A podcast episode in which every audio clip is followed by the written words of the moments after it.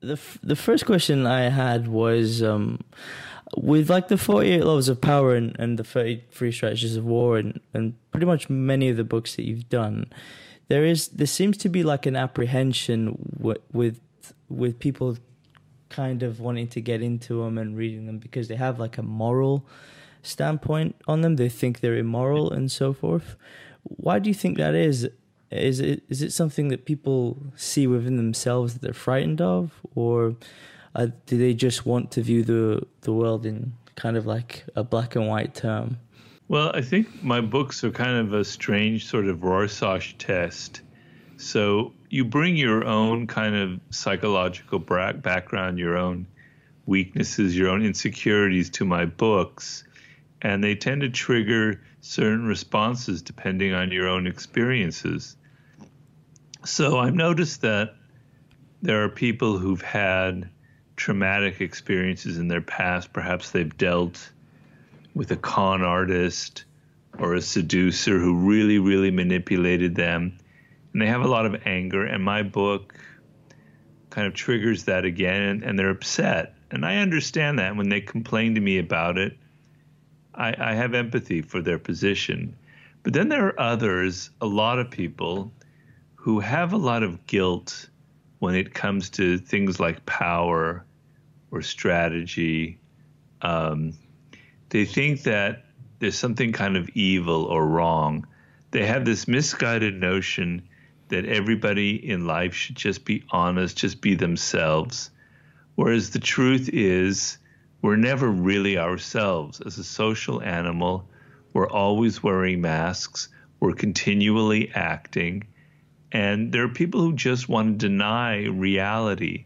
They they're, they're like children. They want to believe what they want to believe. They want to believe their fantasies about what life should be like. But if you looked at yourself in the course of a day, you would realize anybody would realize how many different masks you wear. You're not the same person that you are when you're with your boss as you're with an intimate partner or with a colleague. So you're constantly adapting yourself to, to your audience. And if you need power or if you want to persuade somebody to do what you want them to do, because we're always in that position, we have to persuade people to hire us, to buy our products, to, you know, go see our film. Um, in that situation, you have to use some tactics, some strategy, because people aren't naturally just going to say, Oh, I love your book. I love your podcast. I'm going to listen you have to seduce them, you have to influence them. And that requires strategic thinking and, I hate to say, a degree of manipulation. And for me, understanding this basic principle about life, about how it is in the real world, is what makes a person an adult. And some people get really angry about that. They don't want that reality revealed, they want their fantasy. And they see the book as evil. And I don't mean to generalize because I don't think I can say this categorically, but oftentimes I've noticed that people who are uncomfortable with my book are people who are very, very manipulative in life. They're very passive aggressive. They don't realize it, it's unconscious, but they play all kinds of games. And I think unconsciously, they're upset by my book because it's actually making them deep down aware of something inside themselves. So I think there's there are two kinds of people who judge my book negatively. One I can understand and I deal with, and I talk to people like that. Another group are people who I think are hypocritical and are not coming to terms with basic facts about human nature. I've noticed that. I um I was in Los Angeles for a three month period working with a client, and uh, a friend of mine was doing this um, a course of sorts where he would go in and it, there was like a bunch of these seminars, and within these seminars, there there was constant preaching of there is one true self and it's the most authentic self, and I I felt that was very contradictory towards how he was behaving outside those seminars, but he would always preach that in order to be the your best self, you have to be authentic, and I thought that hmm. was a very abstract um, notion. uh, why do you think that with like, especially I've noticed in America, there is this like philosophy of being the most authentic you can be, and and what does that even mean in, in certain cases? Well, I agree with you. There's two ways I look at that. Um, number one, we don't really know who we are, and I want people to admit that when they look at their books. We assume that we that the one thing we know for sure is who we are, but the truth of it is is that we really don't know who we are. We have many different selves. There isn't never one self. This is a concept that's very deeply ingrained in Buddhism that's greatly influenced me. Our self is constantly in fluctuation. We're not the same person we were as a child. In the course of a day, we have different moods. We have one self when we're with a lover, we have another self when we're with a boss, as I alluded to earlier. So to think that there's one consistent, stable self is an illusion. And neuroscientists have pointed this out. The brain tries to create for us this sense that we have a stable, consistent world so that we don't, you know, or we're not constantly freaking out about the actual chaos of life. So we even simplify ourselves into this idea that we have this one consistent, authentic self. On the other hand, I do think there is a some truth to the notion of authenticity. I talk about it in my book, The Art of Seduction, and I talk about it in my new book. But the way I look at it differently than this person that's giving the course that you mentioned is that your authentic your authentic self is actually coming to terms with this chaos and accepting it and not trying to imagine that you're some consistent, great, do gooder, moralizing person. And the other thing is, you have a dark side. You have dark desires. You have aggressive impulses. You have anger. You have things that I call it the shadow. That's not me, it's a concept from psychology. You have a shadow side to yourself. Well, that's also part of being authentic and you've tended to repress it. So embracing the many different sides of who you are, including embracing the fact that you're not nearly as good or moral as you think you are, actually would add up to being more authentic. But I don't think that's at all the definition that this this guru or coach was giving, because that's not the common definition of it. Yeah, that that makes a lot of sense.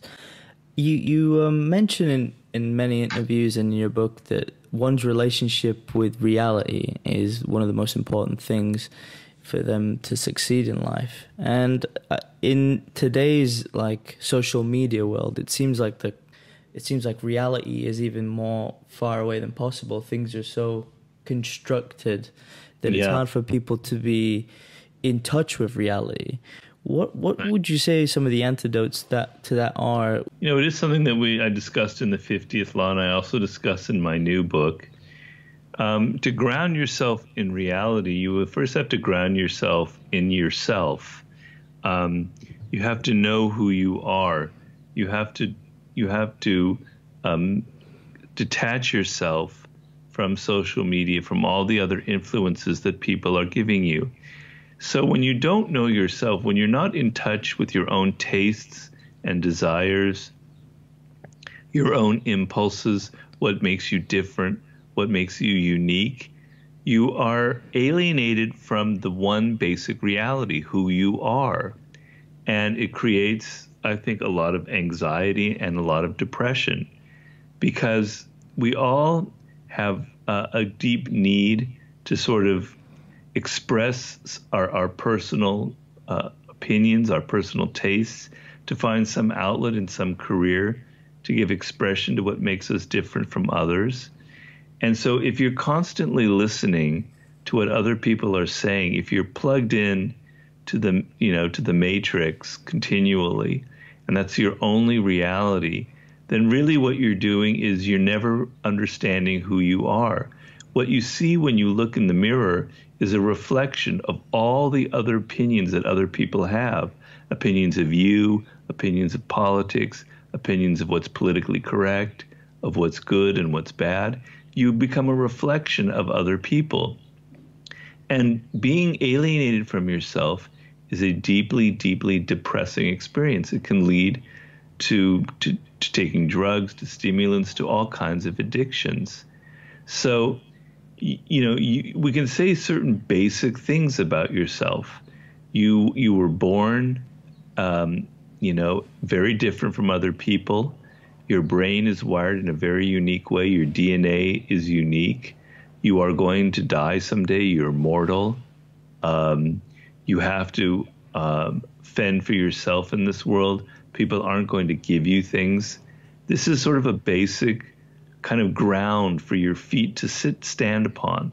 And understanding that is sort of understanding reality. And a lot of people, you know, are, are, are, are, are fleeing from that because living in that kind of matrix world of social media and all the fantasies, you know, there's, there's, you don't really have to confront yourself. You don't have to deal with your own demons, with your own weaknesses, with your own flaws, but you pay a terrible price.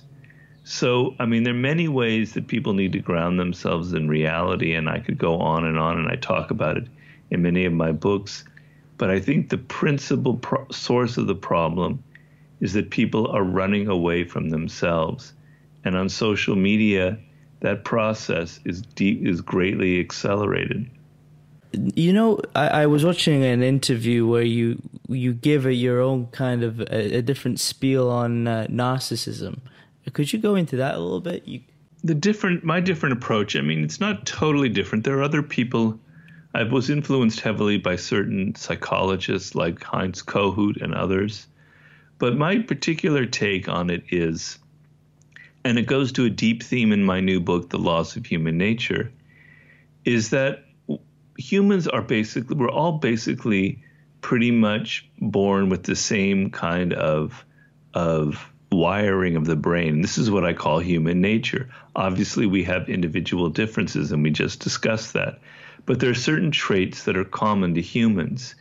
And so I want us to stop moralizing and dividing people into they're narcissists, they're aggressive, they're people who are envious, they're, you know, people who have this problem or that problem. We all share the same nature. And so we all have narcissistic tendencies. And I like to put it on a spectrum. So to become a human, to, to survive childhood and to survive the harshness of life, we have to become, to a certain degree, self absorbed. Uh, we have to look to learn at, to, to, to look after ourselves. Um, and what we do is we develop self esteem, a kind of a love for ourselves, so that when we have bad moments in life, when we feel depressed, when things aren't going so well, um, instead of sinking deeper and deeper into ourselves, we can tell ourselves, you know, really, I'm not so bad. I don't really deserve all of these bad things. I'm actually a decent person. I'm I'm worth something. And that pulls us back up and we don't fall deeper into self-absorption.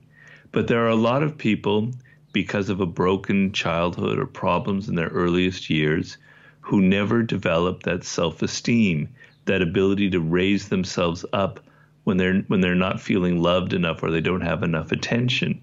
Because in life there are always going to be moments where you feel like people aren't paying attention to you. You're not getting recognition and what happens to deep narcissists that's what i call them is when they have a moment where something goes bad where they're not getting what they want in life they don't have that inner kind of thermostat that raises them up through their self-esteem that says i'm a good person i'm worthy.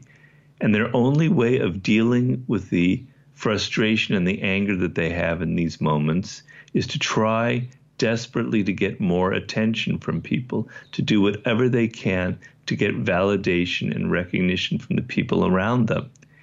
They can't get it from themselves, they can only get it from other people. And so they don't have that thermostat that raises them up. So when they have bad moments, they fall deeper and deeper and deeper into self absorption, and they can never really, really get interested in other people. And you'll notice with deep narcissists that their view of the people around them is they don't see the world the same way you or I do. Um, they see other people as extensions of themselves, as what Heinz Kohut calls self objects They're objects that they can use for their own amusement, for their own power, for their own aggrandizement, etc. And so, um, you know, I say that we all have narcissistic tendencies. So if something, if I go through a crisis in life, my natural tendency is to become more self-absorbed, more narcissistic, and I, you know, th- this will happen to everyone. But there are people who are more trapped into that and can never get out of it, and they're very difficult to deal with because um, they can be kind of charming. If you notice a lot of narcissists, uh, if you've known deep narcissists, as I call them, in their childhood, they became used to being very dramatic and being very over the top to get attention. And they knew how to charm people to get them to like them because that's their deep need. They have a huge emptiness inside. And as adults, they can be very charming and very charismatic. I've worked for people like that. I've known CEOs and entrepreneurs like that. And, you know, I've fallen under their spell as well. Um, but they can be maddening because after a month or two, you start feeling like they don't really pay any attention to me. It's really all about them. They're just using me. And once they get you hooked into their world in a intimate relationship or a work relationship, it's very difficult to get out because relationships with narcissists can be charged with all kinds of weird emotions. So the main thing I try and show in my book is I want you to recognize that you have these tendencies as well and to try and use the self love that you have and turn it into empathy so that you can be more interested in people instead of so self absorbed. And the second thing is to be able to recognize the many toxic, deep narcissists in the world so that you don't get embroiled in their drama. Do people with narcissism, if deep narcissists as you refer to them, is it complete? Would they ever be able to change, or is it pretty much set? Would you say? Um, no, I mean there is redemption. Uh, you look at a lot of great artists, sometimes even scientists or entrepreneurs, and they can be very deep narcissists. You know, particularly in the art world. But I think I think someone like a Steve Jobs was definitely a deep narcissist. Um, and their redemption. So I call the what we need to be is a healthy narcissist because we're all narcissists. And there's two ways to be a healthy narcissist. It is to put your attention into your work. So narcissism means you're absorbed in yourself, in your emotions, your feelings, your ego. And the opposite is to is to Im- immerse yourself in something outside yourself, and that can be your work or that can be other people. And so the redemption for a deep narcissist often comes through their work. So you'll notice that great artists and filmmakers and poets and writers, they may not be the best people to be around. They may not be the best people to have relationships with. Um, but they're really good with their work because they've put all of that energy and all that desire for attention into their work as a way of kind of getting what they want. And that is definitely a form of redemption. Um, I talk in, in, my book about, well, actually, I cut it from the book, uh, so I shouldn't talk about this, but there's the scientist Robert Oppenheimer, who was intensely narcissistic. He was sort of the, one of the brainchilds behind the atomic bomb and, and the Manhattan Project, but he was also one of the world's most brilliant physicists. But this guy was an insane narcissist, and he knew it, and he knew that he was diseased. And through the Manhattan Project and through working with other scientists on other projects, he was able to get outside of himself and pour all his energy into working with people and working on a team. So that is the only source of redemption for a deep narcissist. It's not easy, and a lot of them can't get up to that point. Um, I worked for a CEO. Um, I was on, a consultant and on his board of directors who was a deep narcissist, very charismatic individual. And like many entrepreneurs with that background, he was able to start an incredible business because he had so much energy and he did have a lot of charisma and he was very creative. But as with someone like like an Elon Musk, that deep self absorption, that inability to understand how other people perceive him, is like a wall that they can never get past. And it creates problems that end up being their undoing. And so it's sometimes hard for a deep narcissist to grow, to, to learn from their mistakes.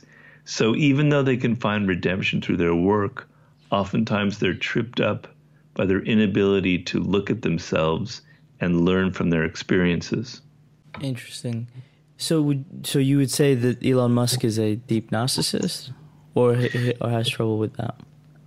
Uh, I, I, mean, I don't want to be an armchair psychologist. Um, I know that uh, my friend Neil Strauss did a, a profile of him in the Rolling Stone in Rolling Stone magazine several years ago that kind of hinted at that. Um, I don't know him personally.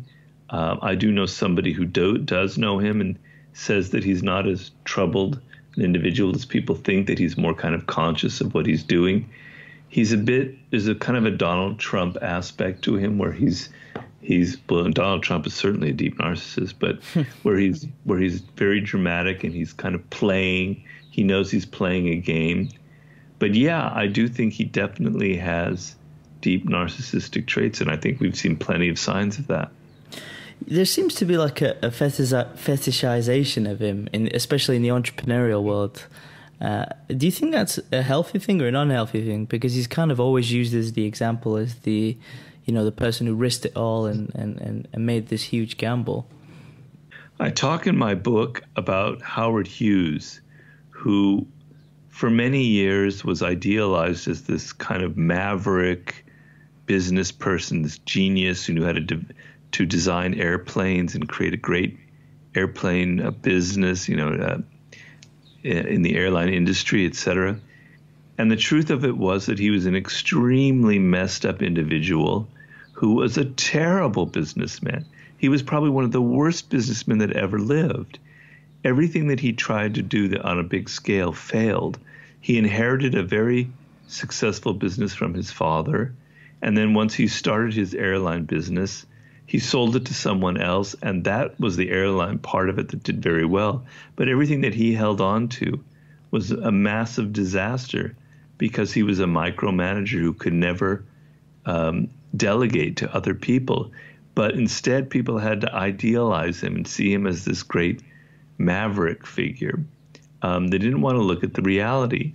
Um, when it comes to Elon Musk, I mean, we're sort of dazzled. I talk about in, in, in Laws of Human Nature that we humans tend to be dazzled by appearances, by what people show us. And the Tesla car and that that whole um, factory that he created is wow, that's amazing. And you know, electric cars, brilliant. But the fact is, and I saw this years ago, somebody very smart about the business told me that he, this is never going to work, and it's not going to work because the car business is a really complicated industry to succeed in. It's extremely capital intensive. You can only make money if you create a system where you know you produce so many cars per day on a factory line and you have to have massive scale of of, of uh, you know with, from within to kind of market these cars and dealerships and everything else and Elon Musk is not the person to handle all these details. He's so into his visions and his and everything, and he's not delegating, and he's not creating the right chain of command, and he's got a board of directors that are all a bunch of yes men and yes women. He's not understanding the many, many difficulties in the car business. He thought, wow, just my brilliance is enough, and it's not enough. And so, um, you know, it's it's okay to fetishize the visionary aspect, but what we should really fetishize are people who execute who take their visions like Thomas Edison did in the 19th century, who was probably one of the greatest entrepreneurs who lived, who would have an incredible vision. He had this vision that someday the electric light bulb that he was inventing would light an entire city. And it was such a ridiculous idea at the time that nobody could take it seriously. And yet he executed it, and it took incredible, painstaking attention to detail the kind of attention to detail that an Elon Musk doesn't have. we might fetishize someone like a Steve Jobs, and I find more that more rational because on the level of execution, he was actually quite brilliant, particularly in his in his second go at Apple. You know, he he would have a vision for what the future of gadgetry and technology would be, which would be a device like the iPod, which would later turn into the iPhone. And he knew that he himself was not the technical genius to put that all together. He needed all these other people um, to actually realize his vision. He hired them, he delegated. He, he could be a mean, tough perfectionist for sure, but he knew how to, to how to create a team that would work with him and how to realize his grandiose vision. So, I think it, I think we do tend to fetishize people who who who have just great visions, etc. But I think it's a bit misguided. We need to look at people who succeed over long periods of time and who are able to kind of execute what is what what, what they're seeing in their heads. You mentioned Howard Hughes. Um, I, I I don't remember where I read this from, but I understand that he had some form of OCD and was developing uh, schizophrenia. Maybe I'm not sure if that's entirely true, but I know that he had some form of mental illness. I wanted to know if you if you felt there was a correlation between some of the the negative aspects of human nature associated uh, uh, in correlation with uh, mental illness. So, like delusions of grandeur, for example, could that be um, associated with, say, um, aspects of bipolar or so, or something like that? Well, I'm not a doctor, and I and I, I don't like speculating on things that are a bit beyond uh, beyond my intelligence. But I, I want to take this out of the notion of a disease, um, because when it comes to something like grandiosity, I try to make the point. I have a chapter on it. Is that by nature we humans are grandiose? So I define grandiosity as there is a discrepancy between what you think of yourself and the reality of who you are. And psychologists and marketing people and neuroscientists have demonstrated that we always, always have a self opinion that's elevated above the reality. We think we are, are kinder and nicer and more moral than we really are. We think we're more, inte- we overestimate, some people don't, some people underestimate. That's another issue. But there are a lot of people who tend to overestimate who they are. And so there is a gap between who they really are, their real skills, and their self image, how they see themselves. So I like to think of it as there's the ground that you walk upon, and with your grandiosity, your feet are lifted a couple feet off the ground. Some people are lifted 30 feet off the ground, and they are truly, truly grandiose. Um, but I don't think of it as a disease because then that takes it out of the realm of of you know we don't we're not responsible. There's nearly nothing we can do unless we want to make the point that all humans are diseased.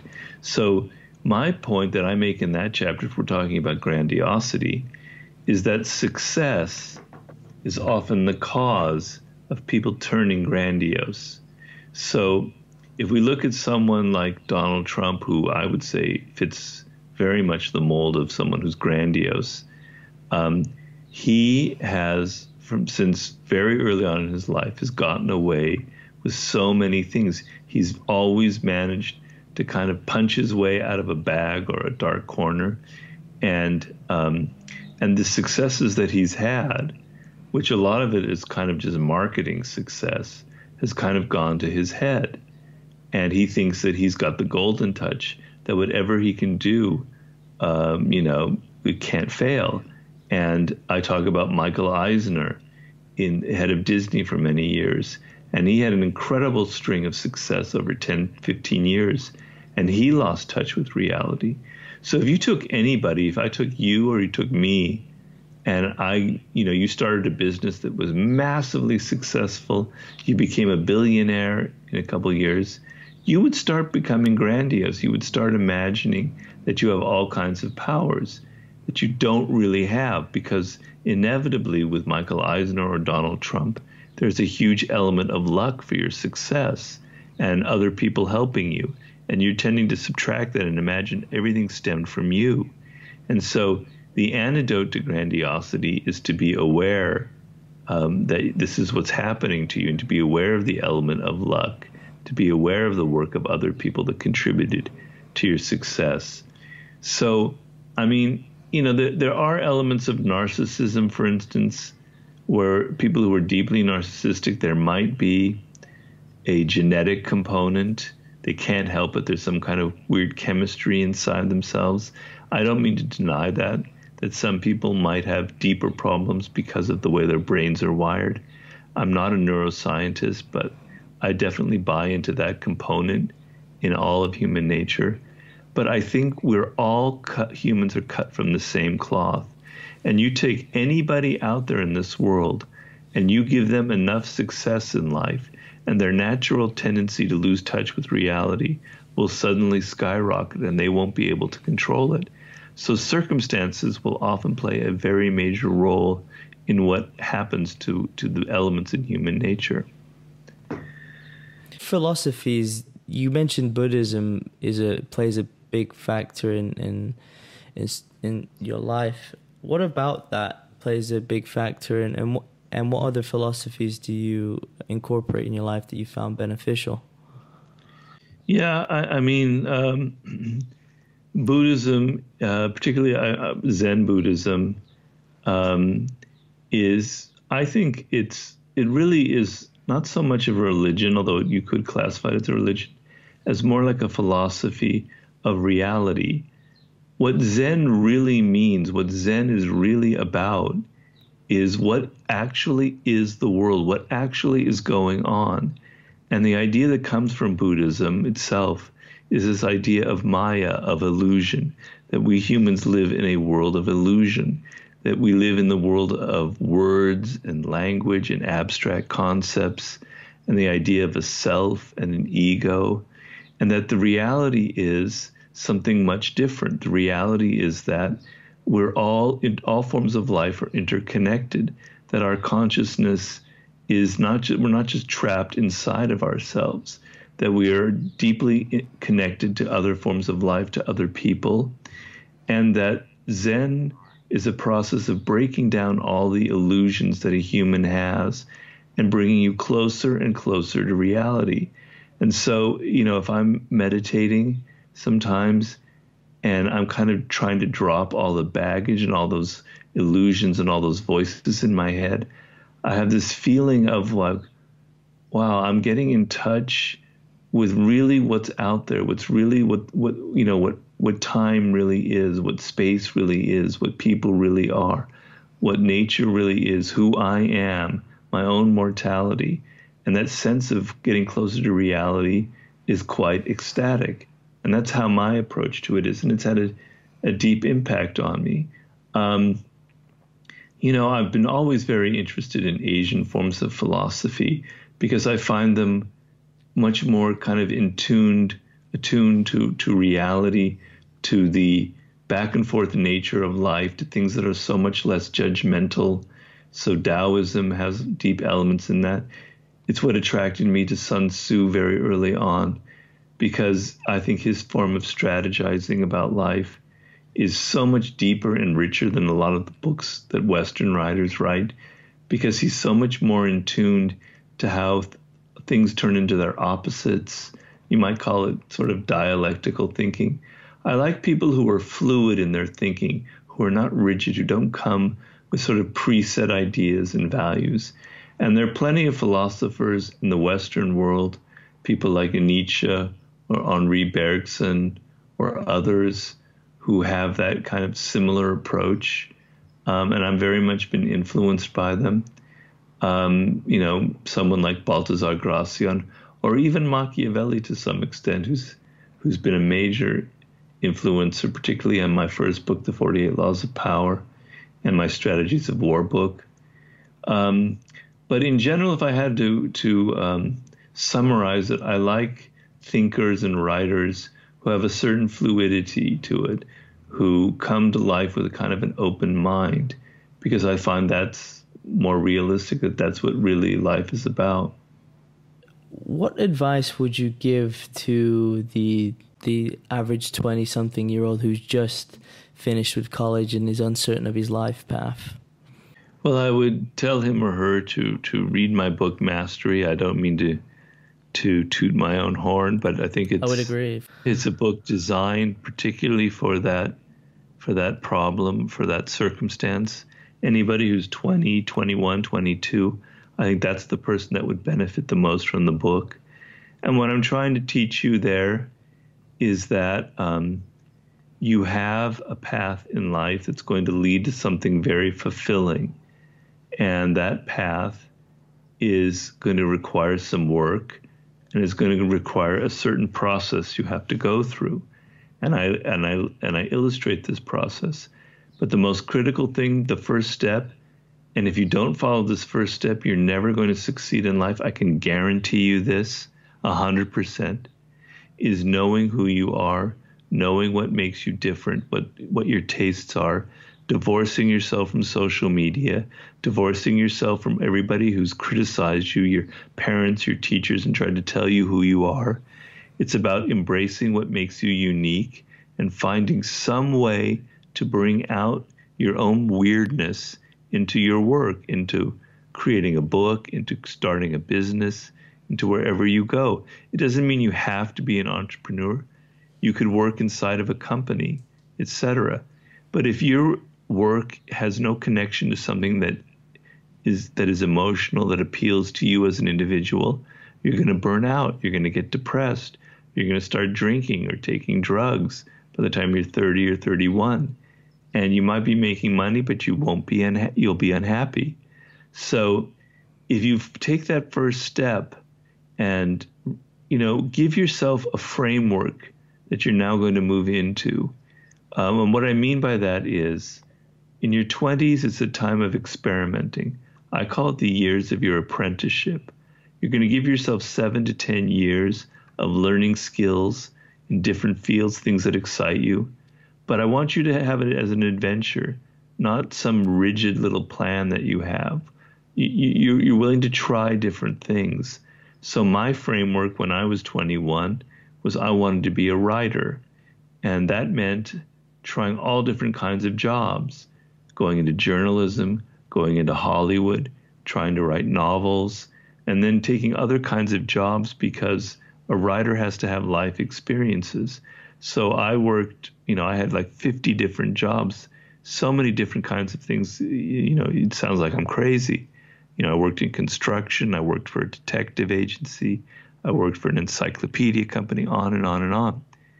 Um, but knowing who you are, knowing a overall course direction of your life, not so narrow that it's too constricting, but an overall direction of something that you love, and experimenting and having some adventure and trying things out and developing skills and being serious about it.